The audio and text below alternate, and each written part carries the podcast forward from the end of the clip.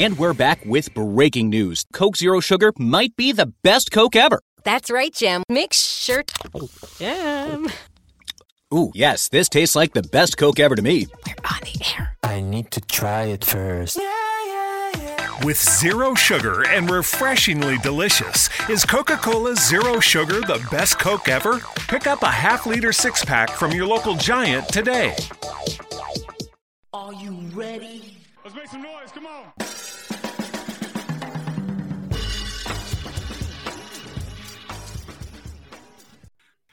Ladies and gentlemen, welcome to the latest edition of the Broad Street Line. I am Roy Burton alongside me, as always, my tag team partner and a man who has nothing but good things to say about the state of Texas. One, Chris Domingo. Mr. Domingo, how are you doing as always during the pandemic? Air quote Saturday morning, sir.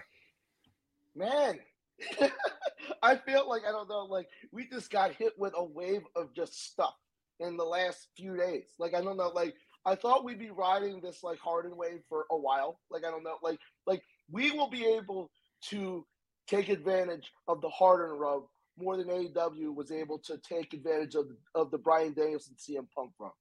Yes, yes, no, we we have Harden and we have Ben Simmons stuff to talk about as well. But for those of you who are longtime fans of this program, you know we dive not so deep, casually deep into the Into waters the of pro- professional wrestling. It- yeah, it- the business. into the, into the business as our uh, as a man who who's created an entirely new like language. Stone Cold Steve Austin would call this would, would, would call this uh, industry.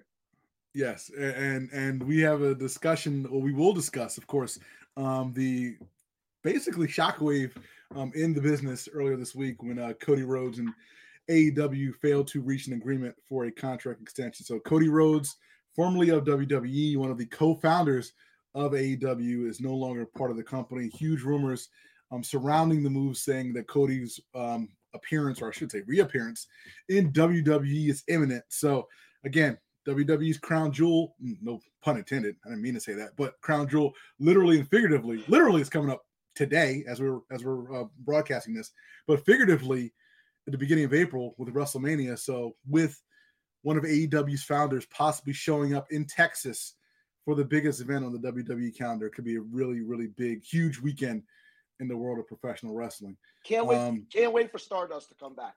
Yes, yes, we get we're gonna get some Stardust down in Texas. We're gonna get some Ronda Rousey. We get some Brock Lesnar and plenty of other good stuff. I do. Before we get started, I I apologize for those of you who are not wrestling fans, but we had a discussion before we went on the air, so I want to have this right now before we even do anything else. There are rumors because WrestleMania this year is in Texas. In And, Dallas, and, right? and, and, and get your everything is bigger in Texas line out. Yes, Like I don't know, yes. like like I don't know Texas XL Texas or Right. something related to Texas being big. Yeah, so it is in Texas. It's in Dallas, I believe, uh, for two nights. Um, of course, being in Texas, you can only, you know, you can, you have to have the Texas Rattlesnake in attendance for said event. One Stone Cold Steve Austin, um, and there are rumors that Stone Cold Steve Austin, who's 57 years old, uh, will break some sort of physical retirement or break something else maybe at the same time, and come back and and and be involved in a match, presumably with Kevin Owens.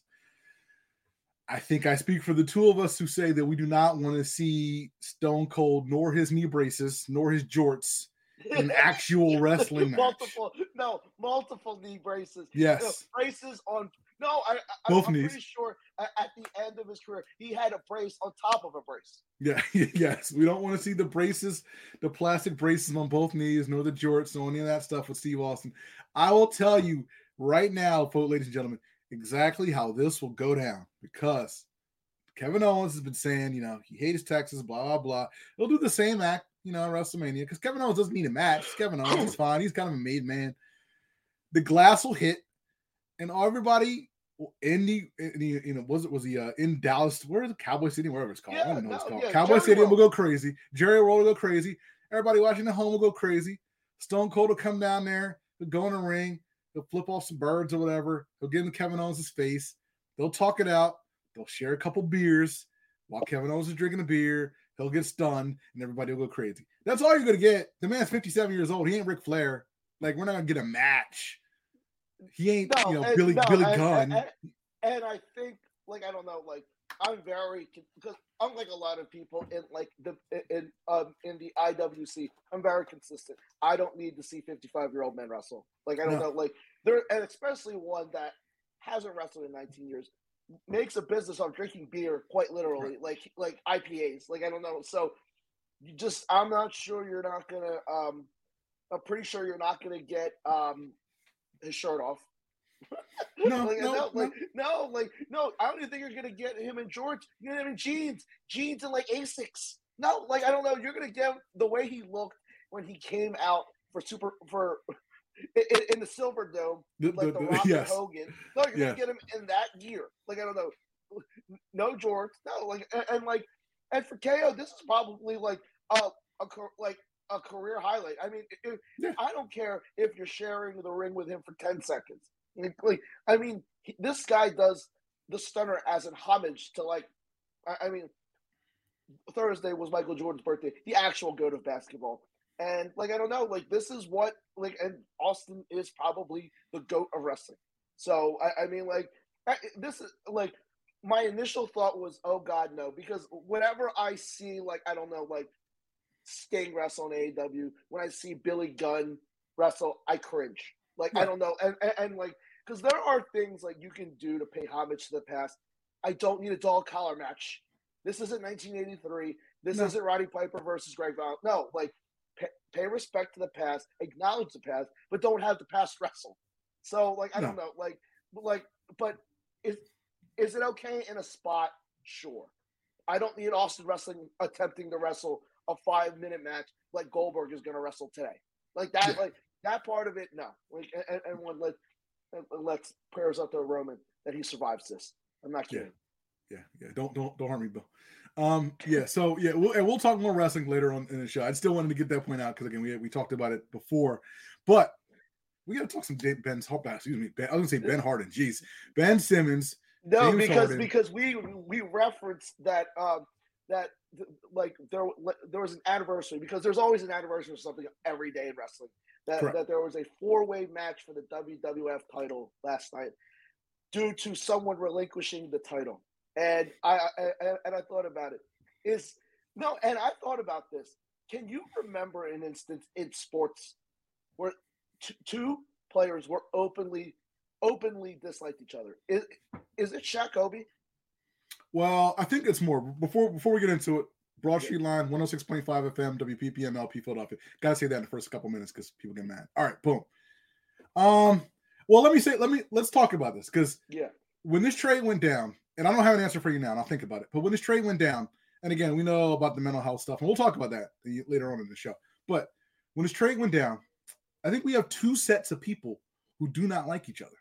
You got Ben and Joel, who do not apparently, from what from what we've been able to ascertain, do not care for each other. Again, like Ben hasn't It's mutual to. Joel. It, it- Yeah, it- it's mutual. yeah, it's it, it, it's not it's not one sided. Like Right. both sides do not care for one another's company. Ben, you know, Ben hasn't spoken to Joel um, since the trade, although he's spoken to other people and spoken to Doc Rivers and Daryl Morey. And Joel, again, we all saw the meme that he posted, you know, RIP Bozo, you know, funeral my biggest hater. We saw that meme that he posted immediately immediately after the trade. So we saw that. And then again, according to the reporting from our good friend Jake Fisher, doesn't look like there's much love lost between James Harden and Kevin Durant. Because Kevin Durant, you know, basically, you know, pushed the button for the trade um, to get Harden out of out of Brooklyn. Didn't like, you know, James Harden's basically work habits. Um, the two of them kind of clashed when it came to style of the offense. So we got two guys on you know on that side who don't like each other.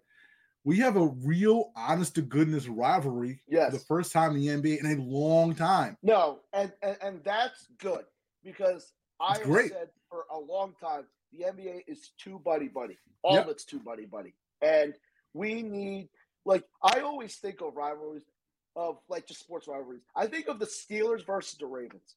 Mhm. I think of when Ray Lewis broke Rashard, Rashard Mendenhall's shoulder because he hit his ass so hard. Like I Mhm. know, and and like I don't know, like do do we want con- like super contempt between these teams now?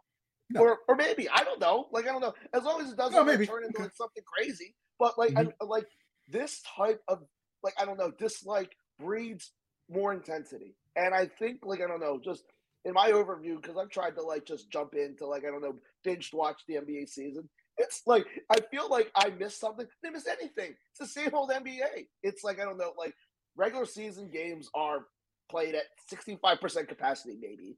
Like I know, in the fourth quarter they ramp it up to 85.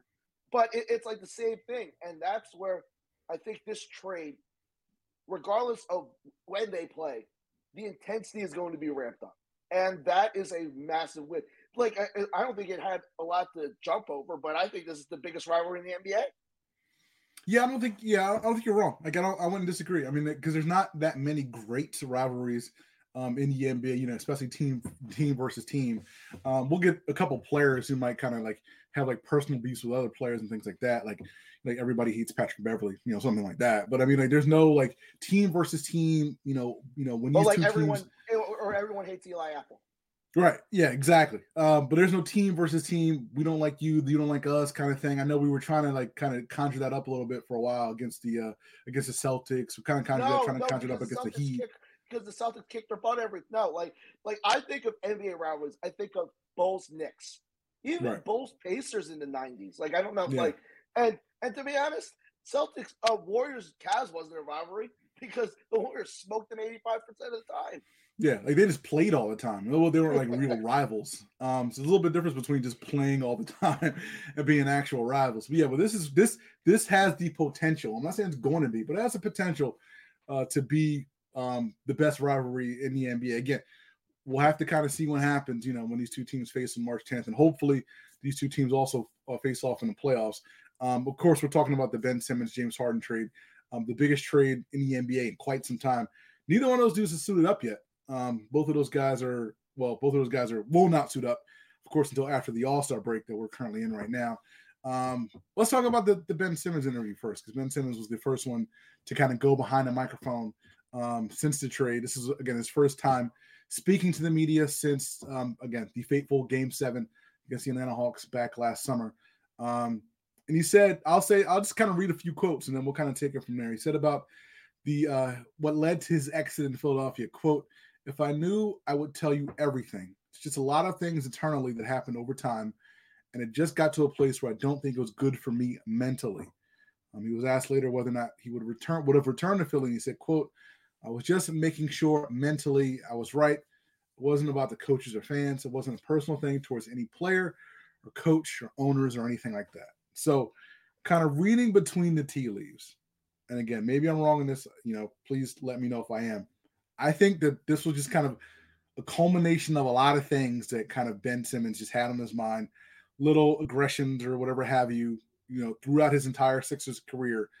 And I think game seven was just the boiling point. I think it is kind of like after game seven, after what happened with game seven with Doc and Joel and Embiid and things like that, I think Ben, that was basically the last straw for Ben Simmons. And he said, you know what?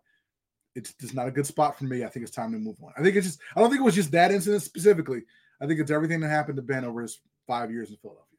No, I think you're correct. And I think that's what a lot of media, namely national, is trying to do here. They're trying to give a book review about the Ben Simmons story and only reading about the mental health part. Like, I don't know. It's like giving a book review and reading, like, not even the last chapter, like the last, like, like six paragraphs. And that's where I think with the mental health stuff, I don't like, I like, did, did playing in Philadelphia uh, adversely affect his mental health? Yes. Sure. yes.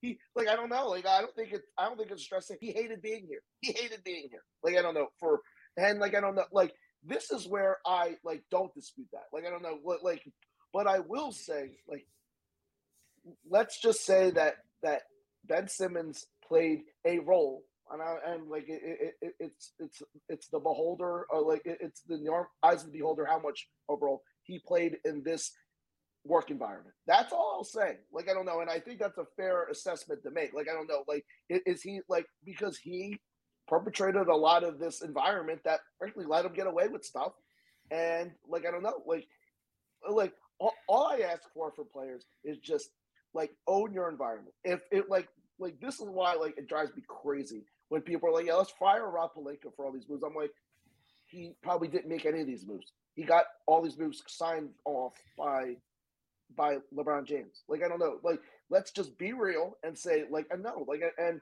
that's that's just the takeaway I take from the Simmons thing. Two things. he's very good at saying nothing, which he did. like, I don't, like no, like I know, just uh, like it, it was every it was like any other press conference he's given in the last five years.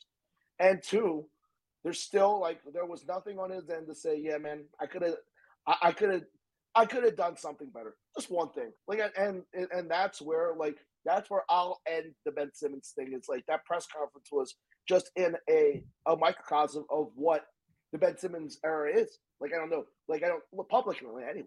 Like I don't know, like I don't know, just keeping this stoic demeanor. Like I don't know, it didn't really like. I, I mean, I know he said like first time he smiled in a while, but mm-hmm. I, I mean, it comes back to just own something, dude. Like I don't know, like because like a lot of people are at fault, and I think a lot of people have owned up to like I don't know what happened, except for one person. Yeah, from from from what we you know can gather, again, like Daryl Morey's been on a record saying that he could have handled things better with Ben Simmons as far as fostering a relationship. Doc Simmons, uh, Doc Rivers has said similar things about you know his relationship with Simmons. Um, you know, Joel Embiid, again, his teammates. You know, you know, we've heard stories that they kind of quote unquote apologize for for any you know any, any of their roles. Um, you know, with dealing with Ben Simmons. Um, but we didn't get any of that, you know, earlier this week when when Ben Simmons talked to the media. We haven't gotten it you know, obviously since then because he hadn't spoken to them, uh, to anybody. So yeah, like I, I would have thought, and, and you, you you kind of encapsulated it perfectly. He had a press conference. He said a lot of things, really didn't say anything. Um, like I didn't walk away from that press conference and, and, got a got a gem. I didn't walk away with like, oh, okay, this is you know, you this is a pearl like, something or other. You didn't you didn't know anything you didn't know already. Like right. I, like I don't know, like that from reading reports or just like just reading the tea leaves because there were a lot of them. So, but I, I mean, like I don't know. Like I feel that press conference was just very just perfect way to just say okay. Like I don't know. And anyone who says don't don't don't like I don't know don't dwell on Ben Simmons. That's an absolute lie that you cannot do. Like I don't know. He's he's in your division for crying out loud. You're gonna have to dwell. Well, so you don't have to dwell on Ben Simmons. Like I'll, I'll push back. On I don't think you have to dwell on Ben Simmons, but again, you're going to see the man four times a year you and the man have history together. No, no, no, so, no. Like uh, I think not dwell is the wrong word. You can't yeah. like I don't know. It, it's it's impossible not to have a current state opinion about Ben Simmons because he's going to be playing you like four times a year, and he's going to be in your division, and you're probably going to see a lot of it on TV. I'll I'll I'll I'll say like this. I'll say this: Sixers Nets just ain't another game. That's all I'll no, say. Like, like I was no, like, you got no, you got to worry about you every day, but it ain't yeah, another game. No, know? I, no, I feel like it's the same way that. Do you think um, Eagles fans had a more vested interest in Carson Wentz this year, or will Sixers fans have a more vested interest in Ben Simmons for, frankly, like until he's not in that? Yeah, I, I think I think Sixers fans and Ben Simmons will be linked as long as he's in Brooklyn. I, I think okay, that's all right. I think no, that's like fair. no, and no, and I think that's that's what has kept this fire going. Like I don't know if he went to Sacramento, it would be easier to say bye, but you can't sure. say bye because he's probably going to be here in three weeks. Yeah, like he's like he's going to be a, a member of the Nets. You know, when they're here in three weeks, he was asked whether or not he's going to be physically and mentally ready for that game on March 10th at the Wells Fargo Center. He said, "quote I hope so." Um, he did say he's been ramping up his, you know, his kind of practicing and doing one on ones and two on twos, things like that. Again, that game is three weeks away. I mean, you know, there's an all star break, there's plenty of time off, there's plenty of time to kind of get some work in. So hopefully Ben Simmons is physically and mentally ready to go. KD still out.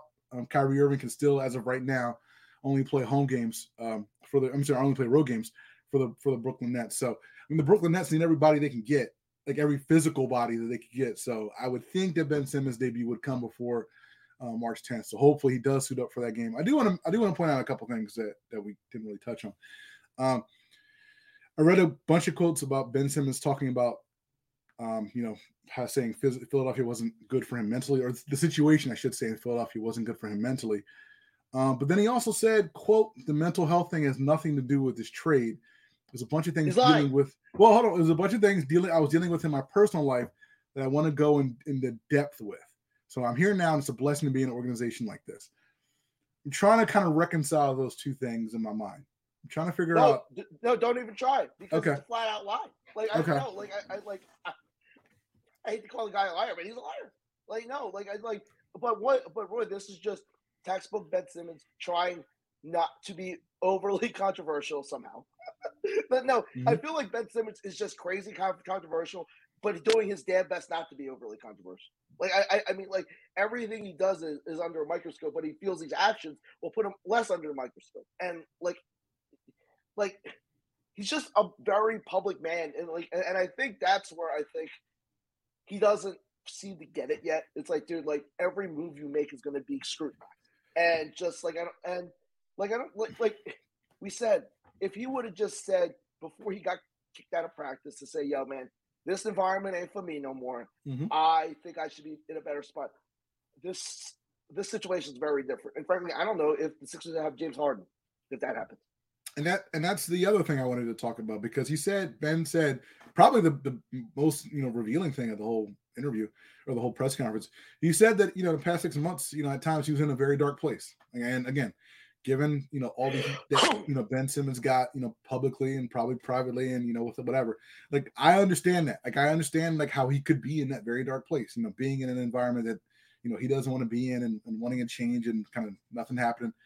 I can understand that, which again, I'm going to kind of point the finger on this one at him and also at Rich Paul and Clutch and whoever's managing Ben Simmons. Because again, if you like Chris, you, you just said, if Ben Simmons had come out this summer and said, Hey, you know what?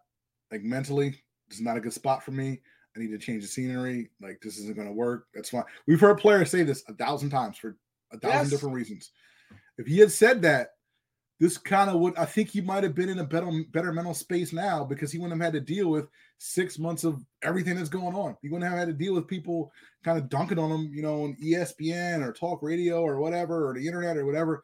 I think he would have been in a better mental space and people would have I don't want to say people would have thought better of him, but I mean, you know, you know what I'm trying to say. Like, I mean, No, people would have been more no, more compassionate. Say two days after Game Seven, fractionally immediate from when the coach and the player just I don't know threw him under the bus. Frankly, it was deserved. Like I don't know. Like I like this is where it's like it's like I don't know. Like people are just saying, "Oh man, like I don't know, he got thrown under the bus." The. I'm sorry, he deserved it. I don't know what else to tell you.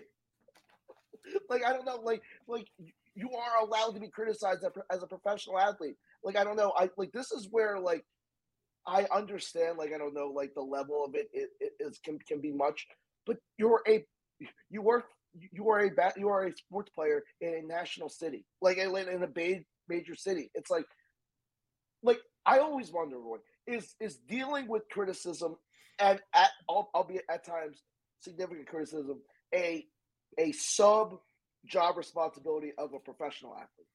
I think it's a major job responsibility. Okay, no, no. Like Yeah. I always say, like what are like what are the tools you need to be an NBA player? Like, and- obviously you need like I don't know the regular prerequisite skills, but Mm-hmm. where is dealing with criticism? Because I think this is where, and of course, Twitter is not a avenue to have any sort of nuanced conversation about Correct. this because Correct. like I don't know, like because people are just no from the just the hundreds of tweets that I read about this, it felt like the media was painting like the Sixers as this sweatshop where like I don't know, they just bullied Ben. Like no, that was and and that and that was from people that frankly don't know jack about that just shined in like I don't know, not knowing a damn thing about like not knowing that Ben Simmons hired his own brother as a shooter, not knowing like I don't know any of the backstory because this like backstories are usually very important in the story. This is Mhm. really important with the Ben Simmons stuff. So no, this is where like, and, and I don't want to be like I don't know like insensitive to like guys dealing with like stress because hell I deal with it, but I'm also in a different job. like I don't know, right. like this is where like I don't know people can't be honest about the situation because it's like yo you're a professional athlete and making frankly a crap load of money. I don't even think the money's not even a part of it because Shake Milton deals with pressure. Like I don't know, like he makes eight hundred ninety thousand dollars. You think like I don't know, Shake Milton wants to hear like Shake Milton sucks on Twitter like every game. Like I know, like, and I just come back to you just to full circle this. Sorry for rambling. Mhm. That like, where is the ability to handle pressure in like the role of a professional athlete? Is it is it high on the prerequisites or low? I think it's high. I mean, I think you have to like if you're a high level again, if you're a professional athlete, like if you're somebody who we see on TV every week, like ideally you're able to deal with you know whatever criticism that c- can come your way. Because again, you're not going to shoot you know 100. percent You're not going to bat you know 700. Like you're going to make mistakes. You're going to be criticized, whether it's from whether it's you know forget Twitter and forget you know the newspapers, you know uh, ESPN, like magazine, like whatever. Like you're going to be criticized when you have bad games. Like that's fine. That kind of comes yeah. with the territory. No, because Roy, like like if we're being honest, a Stephen A. Smith criticizing a player me, me, should mean a hell of a lot more to the player than Agreed. than Sean than than KD two one five or yeah, yeah, know, yeah. hundreds of KD two one five. No, and that's where I think these media pundits probably need to shut up about this because they don't know. Like no, like I, I like if I say like I, I said it. If you don't cover the NBA full time about like full time or like I don't know, you're not a beat writer or you're a national writer, you need to frankly just shut up about this because there are a lot of people that I think that I respect look like clowns talking about this because like I don't know, and of course like I don't know.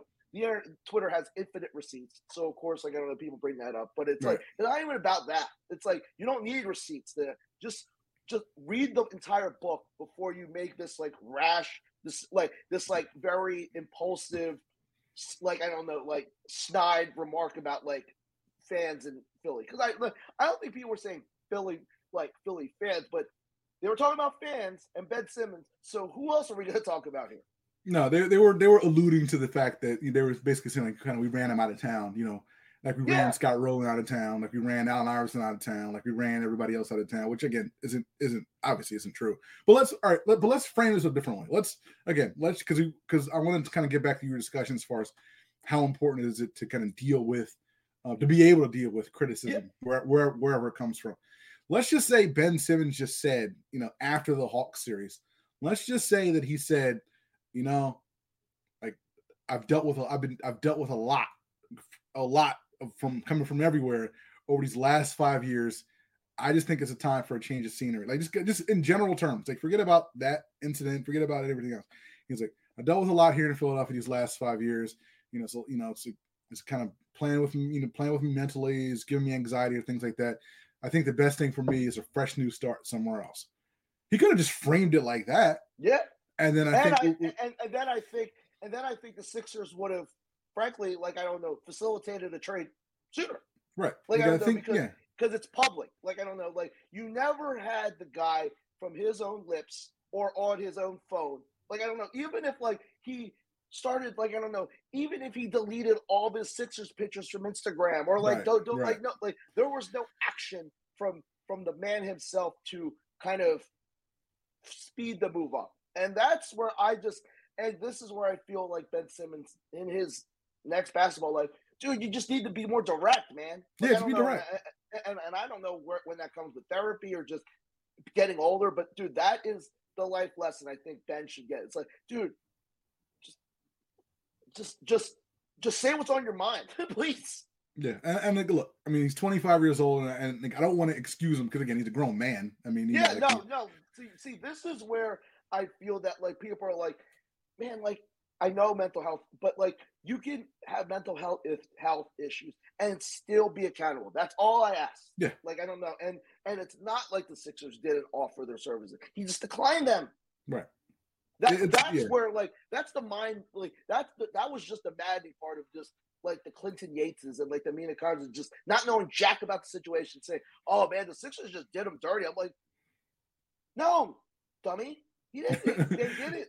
They didn't do him dirty. No, like this wasn't a situation of no one like this. The organization doing him dirty. It's just it's like just the the, the emotional toll of being an athlete that, frankly, like I don't know, didn't get it done due due to a multiple a multitude of reasons. Right. Like I don't know. Like this is the culmination of that. So let me again. I, let me ask you a question. It's kind of tangentially this talking about everybody, all the media people who are kind of dumping on Philly fans why why do Philly fans get so hyped when, when, something like this happens? Like, why don't no we just kind of just let it? Why don't we just let oh, it no, go? Oh, oh no, oh, oh no, like because Philly fans they don't want to hear it. We we don't want to hear it because I'll lump ourselves in. We sensitive, man. We Ben Simmons. Why? Simmons. Why? Why? Why? But why are we so sensitive? We like we know no, it's going to happen though, right? No, no. I think that like it. Not none of like frankly, it, it, it's all like I don't know mental. Like I don't know. Like we are the Ben Simmons of fan base freaking freaking honest. Like I don't know. Like this is no like like we no we have this like we have this complex. We we've been bullied. Like I don't know. And like so like some is very low hanging fruit. Like I don't know, where like I don't know the Santa Claus stuff. But at some point, don't you need to just get over that? Yeah, so this is what I'm saying. Like, as Philadelphia fans, like if somebody's kind of taking shots at us, and we know it's not true, it's like just let it go. It's like, man, you know what? You don't like you just said, you don't know what you're talking about. You haven't been following this team for five years. You haven't seen this team interact. Like you don't know anything. You're talking about the Sixers for one segment of one show once a week on ESPN, and you don't really know what's going on. Why do I care about what you think about me? Yeah, no, you, no, no, no. But I think in the mo- like because I I was disappointed in myself because I got offended. Because usually mm-hmm. I don't get offended by any of this, but when I see people that like I don't know have some clout, this isn't like I don't know a someone who said cornball brother calling Philly out. This is like people that are like supposedly like respected, like I don't know that that have clout, and mm-hmm. people mm-hmm. take their opinion seriously, and for them to basically like I don't know go for like the cheap, very just very like low hanging fruit Philly joke or like I don't know, but like I just want you to just tell the whole story. I I, just want yeah. you to be fair, and this is an instance where they were not fair. And like, that's like if that's all I ask for is just be fair. Like I don't know if if Philly deserves it, because frankly they might deserve all this this insane like I don't know ripping March the 11th after the next game. I don't know. no, but yeah, like, yeah. just be you know just be fair and talking about this because it was. I feel like it was like I don't know reading Pigman, and you got to like the last chapter and didn't know anything about the Pigman. Oh man, hey, this is probably the first podcast that's brought up Pigman um, during a discussion about the uh, is, this, is a very, this is a very demographic centric. This is this hits a certain demographic. It was like the Super Bowl halftime show. This hits a certain demographic. uh, one hundred percent. Um, speaking of certain demographics, a certain demographic understood the reference that Joel Embiid made when he posted the uh, the picture of the well dressed man in the suit um, back on February tenth when the trade went down. Um, of course, that was the the meme, the, the funeral, my biggest hater meme um, that he was even asked about earlier this week with Scott Van Pelt. He just said it was a nice picture. Of course, Joel Embiid. I'm not going to cop to that, but of course, there's there's animosity of like we said before between Joel and Ben. Of course, there's animosity between newest Sixer James Harden and his former teammates on the New York Knicks. Uh, excuse me, the uh, the Brooklyn Nets. Um, a lot, and I mean a lot of anonymous reports have come out over the past couple of days. Um, from team A to Nets executives, kind of dumping on James Harden, basically ripping his professionalism, saying he would show up late to games because uh, he was partying in, uh, in Las Vegas the night before, um, joining the team in Phoenix kind of late in Utah and all that good stuff. Um, you know, had issues with you know Durant and and, and uh, Kyrie Irving and things like that. Who's a um, who's a part time player? Like no, like who's a part time player? see, this is where I don't know how Kyrie Irving being a part time player and not and being 100 percent healthy, being a part time player, isn't like the number one story everywhere because this is frankly insane. Like I don't know, and and like I he gets pressed like, and of course he just his does his usual like smart aleck Kyrie comment. Like I don't know, Kyrie Irving is the reason for all this happening. Like I don't know, like and like for, maybe because we're immune to it because we we saw a basketball player party his life away, like party and ball at the same time. That like mm-hmm. the, like I am not bothered one bit about James Harden's personal uh partying preferences. I don't I don't care. I like seriously, I will only care if you stop dropping 25, 10, and 10. Until then, I don't I, I literally have no space for that in my brain. Yeah, no, I don't. Yeah, I don't care about this at all. Whatever, James Harden can do whatever he does, as long as he does what he says and gets Tobias Harris his twenty points a night. Yeah. As long as he runs a nice pick and roll with J- Joel Embiid, which we think will happen, and hopefully we'll see that immediately after the All Star break. And again, James Harden, of course, was held out, you know, through the uh, the All Star break this weekend.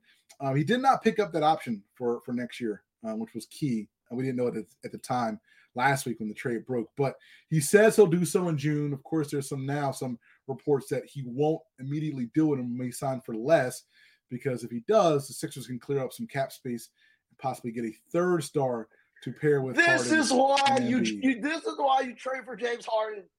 Before this, you don't have this. You don't have a guy that signed for less to get a third guy in.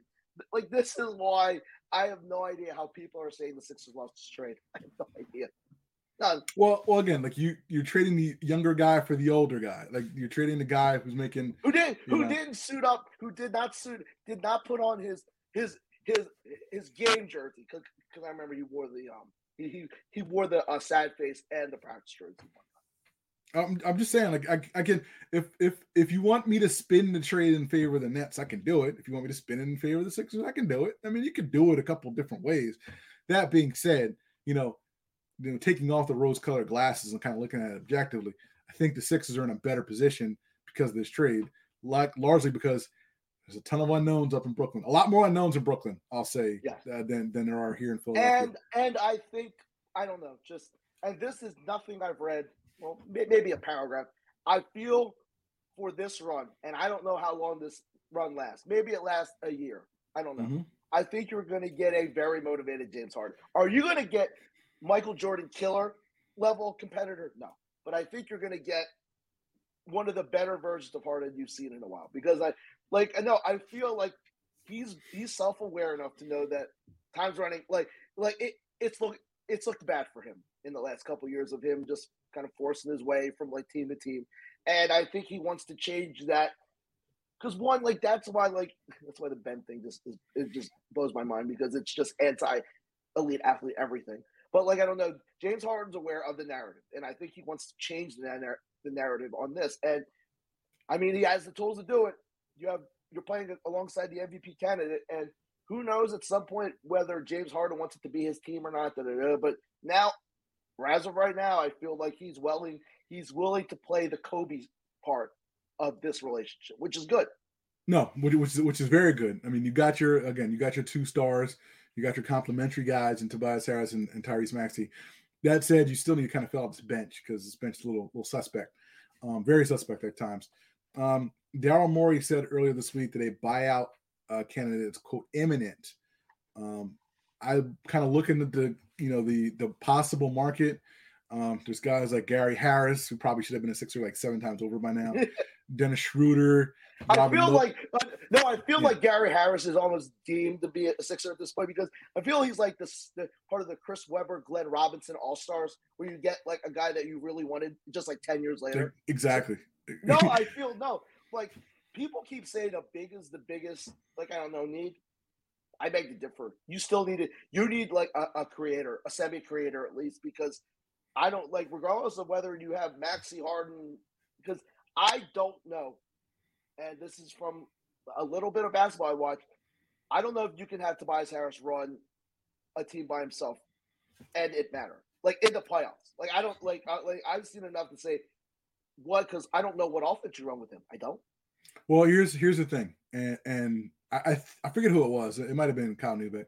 I think, and again, I can't speak for Doc Rivers, but I think the plan is to have two of the your quote unquote big four out on the court at all times, and you rotate. You, you kind of build your rotations around that. So Tobias, it's Tobias and Harden or Tobias and Maxey or whatever, you got to have somebody else and Tobias Harris out on the court at all times because again, like you can't have the Tobias and, the, and your four bench guys like you had last year because that was disgusting. It just didn't work. So as long as you have Tobias out there with somebody else, I think that mitigates some of the issues you have with your bench. That being said, you need somebody else who can score with your bench unit. You, you just need it. Yeah.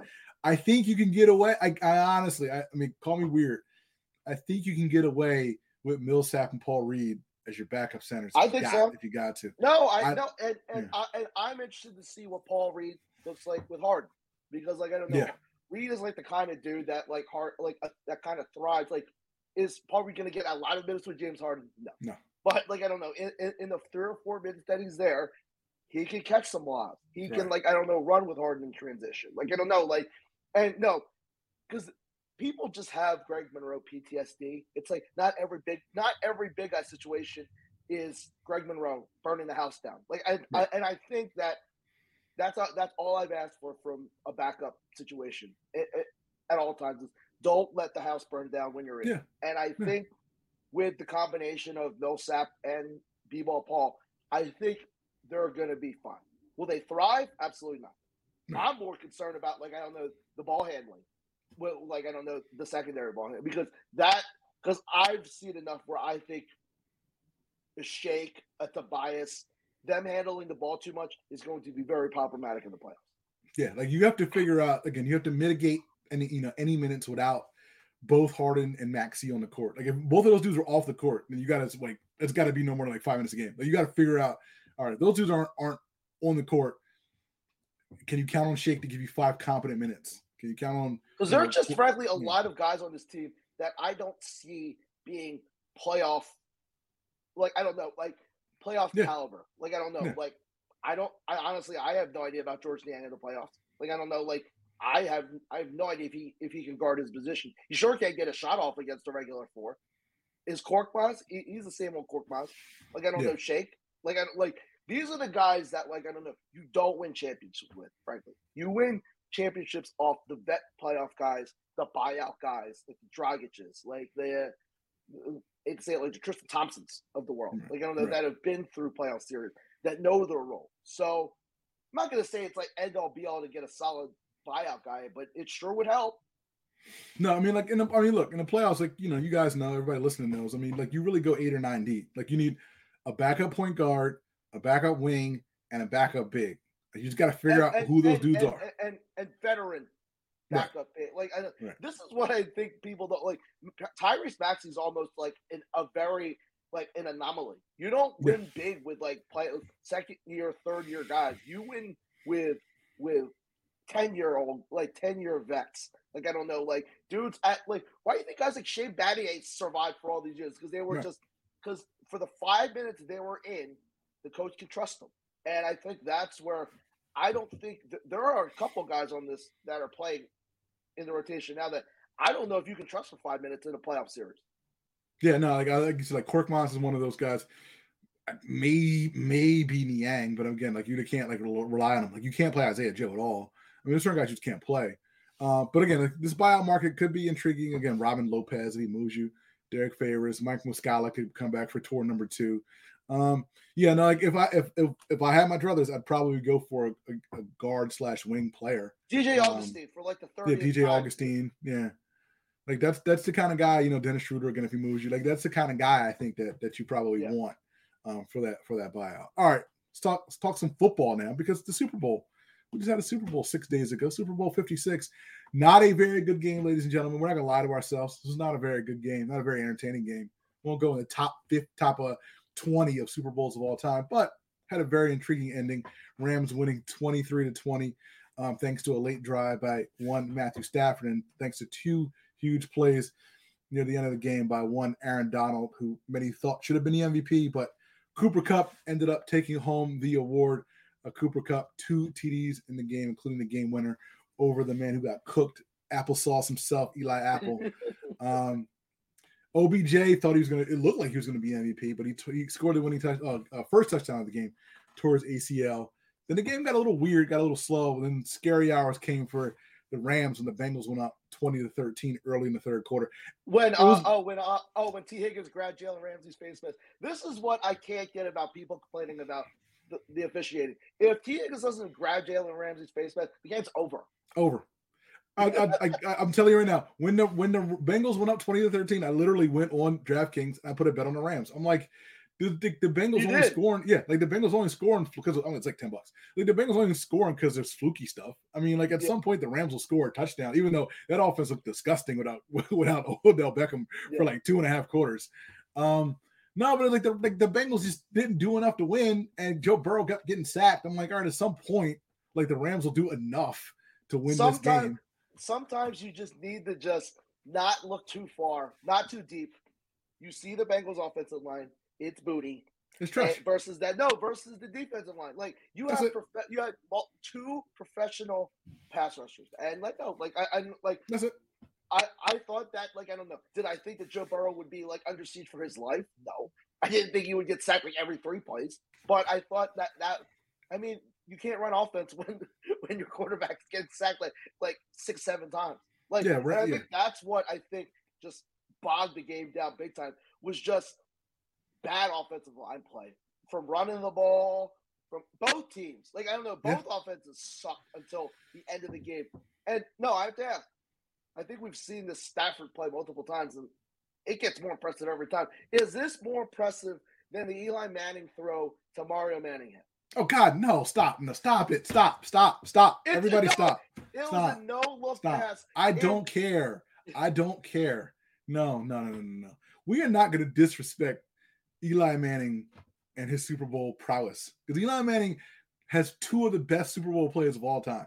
We don't even talk about them. We don't talk about the, the Manningham stuff like enough, really. To be honest with no, you. No, because it, in my mind, I think the the in terms of the root margin for error, no, no, no, no, no, no. I, then I'd be selling the Tyreek throws. Like he literally had a guy hanging on his shoulder, and somehow the other man is not the biggest dude in the world. He's not No. big. He's like, tall, he but he's not. Yeah, He shrugs him off and then throws like I don't know, and then Tyree just makes like arguably like the greatest catch ever.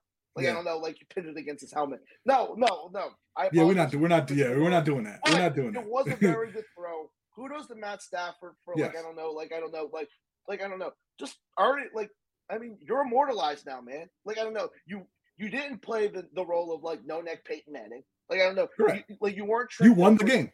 Yes, you won the game. You won the game, and your team was shorthanded. Like you won the game. Yes. Kudos. Congratulations, man. Tricked that 1942. You're Yep. gonna be hung over for a while. So no, like, like, and, and what I think we were just, I think the football public was spoiled because the playoffs were so good that, like, I don't even think it was a bad Super Bowl. I think it was a mid Super Bowl. It was mid, but but you're right. Like the playoffs, every single playoff. Well, I'll say the last seven playoff games. So the divisional round, the NFC title game, the uh, NFC and AFC title games, and the Super Bowl. All seven, all seven games are de- decided by six points or less. Mean, we got really That's good. for. we got close football, entertaining, Yeah. engaging football. It wasn't they weren't, weren't all great games, but we got some pretty close matchups between talented teams. Um, so again, like next season should be pretty again. and I pretty- hope that people can just please, pl- please, just unless you're just trying to be a troll, the NFL will never die. They had 112 million people watch this mid ass game, and may, and maybe 40 million people wanted to watch the greatest halftime show. I don't care if they sung like 30 seconds of a song; it was still the greatest.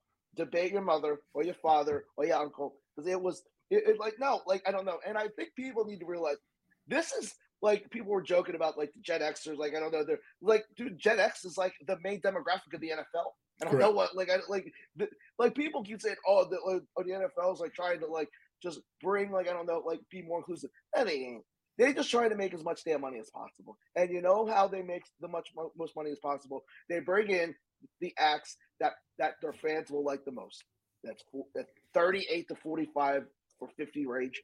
We're like, I don't know, that we're listening to, to the Chronic in their like Nissan Altima. No, like I, I mean, like that, like the Gen X is the target demographic for most things. I like I don't think that's a surprise, but it it, it, appears like I don't know. People like, oh, like why why are they getting these old geezers? I was like, because these old geezers may like because everyone who watch most people watch NFL listen to these old geezers.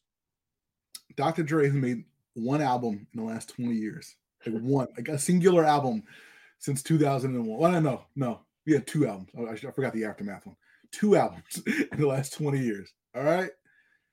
But when Dr. Dre was announced as being one of the headliners for the Super Bowl, people got excited. Snoop hasn't made an album worth a darn in years. Oh, But again- that being said, that being said, I I was after after the performance, I was compelled to listen to some of the Back on Death Row album. It is good. He is Okay, not talking. right. He is not talking. about- He's not singing every song about weed, and he has a song with Nas and Hit Boy. That's great.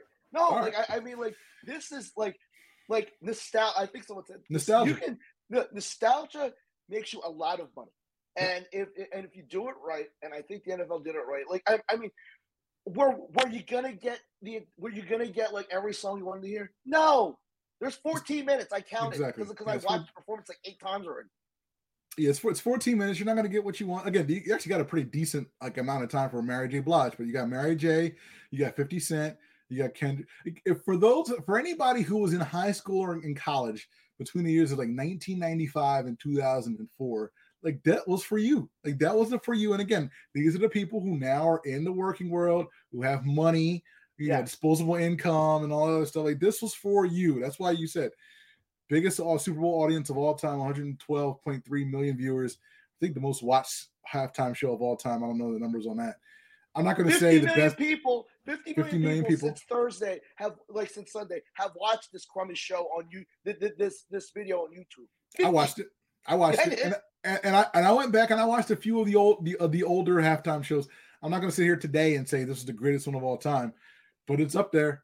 It's definitely up there. I'll I'll, I'll put it like that. So kudos to to Jay Z for for making that happen. No, no, Um, but, but, but by the way, like, Yeah. like because I think they they passed the colors and say, okay, you can do a hip hop show and a lot of people will watch. So what is next? Like, can you get a Bob Bob Kraft's best friend and friends? Like, can you get a Jay and tell him to get like? Can you do an East Coast version of what of what uh, LA did? So I think the answer is yes. I think the answer is not. You're not going to get it next year. I think they're going to save that for Vegas. I think they're going to save that for Vegas in two years. I don't know. If, I don't know if Jay wants to pull a hammer out. You know, in Phoenix. No offense to Phoenix, but I mean, like the the Super Bowl in Vegas is going to be a massive event. No, Uh, no, but this is why you because man, you you see the parties, you see the NFL lives like outside. How in the world did a Minneapolis, Minnesota get a Super Bowl? I mean, it was a great Super Bowl, but I mean, like, how can you have a real Super Bowl when you have to wear a Canada Goose jacket? I don't think. I, I- think the the NFL tries to throw these cold weather cities a bone just so that it's not in the same five spots. Like to me, the Super Bowl should be in the same six cities all the time. Just rotate those cities. But every now and then, you got to throw a Detroit in there. You got to throw Indianapolis in there or, or Minneapolis in there, just so people can. You know, it's like, all right, we're not we're not completely shutting you guys out, even though they should. If you don't have a dome, All I know is, man, Yeah. like I need to see, like I don't know when, like they do their their Vegas, like like I don't know tourism budget. What does their budget look like for like the 2024 year to say, yo, man, we gonna make X like blank hundred million dollars in this like four in this six day window? Because I don't know if there's ever been an event in Vegas this big. Like, and No, no, like, this- no, there, there, there hasn't been. There hasn't been. Like, there's no, like, there's no, there's no a singular sporting event bigger than the Super Bowl. And like the Super Bowl in Las Vegas is going to take whatever biggest Super Bowl there's ever been and just explode that by a factor of like three or four. Like, it's going to be massive. It's going to be insane. They have two more years to kind of build up the infrastructure and build to it. It's going to be absolutely nuts. Um, but no, it's yeah. I think Jay saves that. I think you get a kind of more like a poppy kind of yeah. kind of uh thing next year. like I don't know and, if uh, like I don't know if like Taylor Swift's ever done it. Like I know like like throw the Swifties a bone. Like or Yeah, not yeah. like no, because I'm not aware of popular music. Maybe you could do Harry Neither. Styles or something. Like Yeah. no, but like no, but like once again, I think thankfully, like I don't know, the NFL has proven you can you can do a predominantly hip hop performance and people eat it up because like this is where I think a lot of leagues have gotten it wrong is trying to sell to a older audience. And the NFL's like, no, we're not doing that anymore. We're gonna have Method Man as one of our narrators. We're gonna have 2 Chainz as our narrator because these are the people that consume our product. Like, and like that's where I think. I, I mean, look at baseball; they're a mess. No, Yeah. like, but they're hell bent on trying to cater to these, to this, frankly, this fickle fifty-five and o- or fifty and over, the boomers, where they're just like, because they're not a consistent enough audience where they're feeding money to you. Like you, you see, like I don't know who are going to these NFL games. It's like the thirty to forty-five crew. Yeah, no, like this is like this is your target market. Like this is again, this is you know better than the. No offense to the older acts, but again, if you want to you know appeal to football fans, you don't you know bring in the Paul McCartneys and the U2s and the Aerosmiths and the Madonnas, you know, like like uh, that you did before. You just don't. So anyhow, kudos to WW uh, to the NFL. Uh, I was a little, I don't want, I don't know what the right word is. The Rock promo before the game was a little weird. Like it It was, was- un, it was really no, no. unnecessary. No, it, no, it was like fifty in the halftime show. It was unnecessary, but you got some good content out of it because there was the, like there was no reason fifty was th- there. Fifty provided nothing but good memes. That's it. Like I don't know, like like like because when you think about the legends, and like I I think you bring in Kendrick because he's like a current guy, but Yeah. like I'm sorry, like I don't know. 50 ain't on the level of a Dre Snoop and them. Yeah, yeah. I, I will push back by saying that when in the club was hot, and you know, like I got to tell you, when in the club was hot, it was hot. So I mean, No, when, I when you talk about nostalgia, over time, but over time, I think 50 has not his music has not aged well. Like I don't know, that like, that song has. yeah, yeah, like I don't know, but but but then you just get because frankly, 50 Cent uh, earns a lot of like his trolling because he he's kind of a jerk. So like I don't know, I was Mhm. I was happy to see him get like I don't know like clowned on the internet. No, but like I don't know, I just feel like you could have used that minute to do something else. I don't know. No, I'm, I'm, I'm, but I'm once here for I'm here for fifty. But once again, it's being picky. Like I don't know. Yeah. like it was a like if I had to give it a grade, I'd give it a B plus. Oh, I might even give it an A minus. I mean, it was a really like there was no problem. There was no problem with the show, like you said. Like the only problem was that it was 14 minutes. But again, they're all 14 to 12 minutes, so it's whatever. Like this, it's a Super Bowl halftime. There's only a certain amount of time you have, and they were able to get everybody get their shine in, you know, in that in that run. Uh, we have like four minutes left, and we do want to talk about the again the seismic move in the world of professional wrestling. Again, this is not we're not going to Tony Khan this. We understand what the forbidden door means. This is not a forbidden door thing because Cody Rhodes is a free agent. He ain't got no contract. He ain't being paid. He could just show up at WWE at any time. And Now is he going to show up deal. Circa Mall of America's 1995 in the Lex Luger fit? Ooh, ooh, ooh! who is- I wouldn't, I who is wouldn't hate that. Who I wouldn't hate. I wouldn't hate that. I wouldn't hate that. Um, No, but no, do you yeah. save this? Do you save this for an, international stage, or do you save it for a television stage? I save this. I'm telling you, I save this for night two of WrestleMania. I got saved Oh, Cody so, Rhodes. so you don't even have Cody wrestle. No, no, no, no, no, no. I just haven't come out. I just haven't come out and, and set up set up an angle. I don't know what the angle is. I don't have him wrestle. I don't have anything. Like he shows up like Ed showed up at the Rumble, or he showed up like I'm trying to think of the, the weirdo debuts they do. I don't even know. But you know, like you don't even know what's going. I mean, unless you're like a like in like in the dirt sheets like us, you, you don't even know what's going to happen until the music hits. No, That- no, no. But does Vince McMahon have enough restraint to hold himself to a Probably not. One, like I don't know. There, there's a couple months till Mania, like I like or, or like I think six weeks. Like so, I don't, I don't know. know if if Vince McMahon has the restraint to do this. So No, no. Like, Vince you know- needs to sell two two nights worth of tickets. See, he doesn't have a Yeah. restraint. No, he doesn't. but he should. Is what I'm saying. yeah. So No, no, I I- think- yeah. No, but I think this is this is the first defection because all you hear about is like AEW, blah blah blah, like the greatest place on earth. Da, da, da. Like, what if your co-creators just voted after what three years? Three years. So And- and- I, I mean, like, and of course, just sell off that broken skull session, baby, because you're gonna get Ooh. like, I don't know, like like Steve and Cody just shooting the breeze over some Steveweisers. Like I don't know, like I don't know, like I don't know, say, "Come on, come on, come on, damn it!" That was a terrible. Steve. That was terrible. That, that was awful. Well, but again, part of the reason, according to reports, part of the reason that Cody Rhodes is leaving AEW is because of lack of, of a hand in the booking process, which again, you know, it's fine. AEW, the booking is a little bit different than WWE, which they basically just tell you what to do like every single time. no, but, but, I guess, but like you have less creative control in WWE. I think. right, you have less creative control in WWE. But again, and this is this is why I wanted to kind of talk about this on on the show. We only have a few seconds, but WWE you have a lot of more time to tell stories. Again, Yeah. AEW, you have your two hour dynamite and you have your one hour uh, rampage, and that's it. I mean, ain't nobody watching this stuff on YouTube or whatever No, else. this is what I will say. The storytelling in AEW sucks. It's not good. Like It's I don't know. It, it- it's very, it, it's very focused on the wrestling, which is great.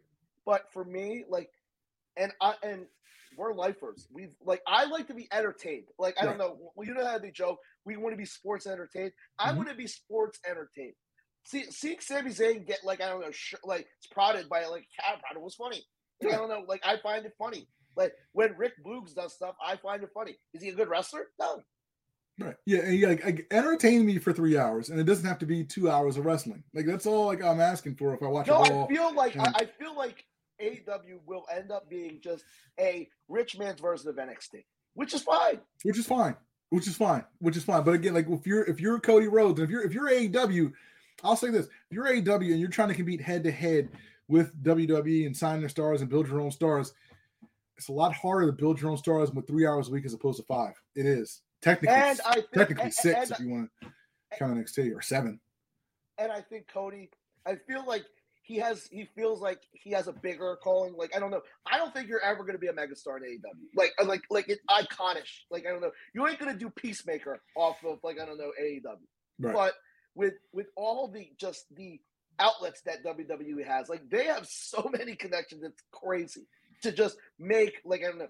You ain't got Cricket Wireless pro, uh, like endorsements from AEW dudes. no, you no, you don't. You definitely have more of a chance to kind of you know do things. And again, Cody, you know, Cody has he has his own TV show. Um, his wife Brandi has her own YouTube show. They have other other things they want to do outside of wrestling. So this is probably a better avenue for them. But we'll see what happens, you know, in the next few weeks and months. Because again, it's a really really big story um, in the world of professional wrestling. I'm sure we'll talk about it more um, in the coming weeks to months here, weeks and months here on 106.5 FM, WPPM LP Philadelphia on the Broad Street line. Follow us on Twitter. He is at SKD215. I am at the BS line. Until next week, we are out of here. Mr. Domingo, take us out, please. Have a great weekend, everyone. See you guys.